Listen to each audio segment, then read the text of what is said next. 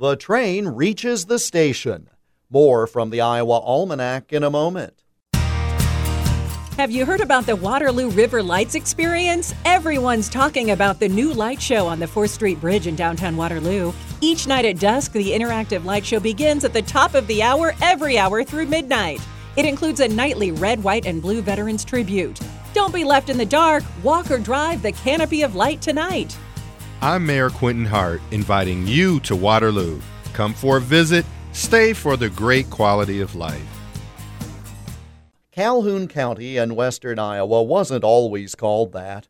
In honor of the Sac and Fox Indians, two Iowa counties were named Sac and Fox in 1851. But a friend of former U.S. Vice President John C. Calhoun did not like the name Fox and got the county named for Calhoun two years later. The county seat wasn't always Rockwell City either. It was originally Lake City, but was moved when the tracks of the Illinois Central Railroad were laid through the county in 1870, and Manson and Pomeroy sought the designation.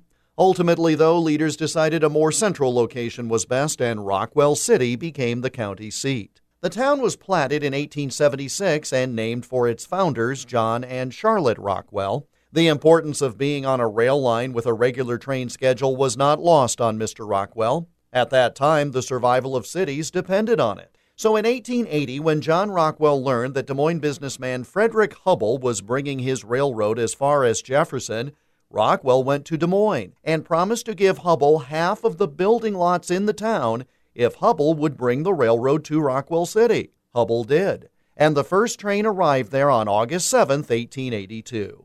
After the arrival of the railroad, the population of Rockwell City doubled in a year making John Rockwell's trade a pretty good investment. All that growth came after the first train arrived in Rockwell City on this date in 1882. And that's Iowa Almanac for August 7th. There's more online at iowaalmanac.com. I'm Jeff Stein.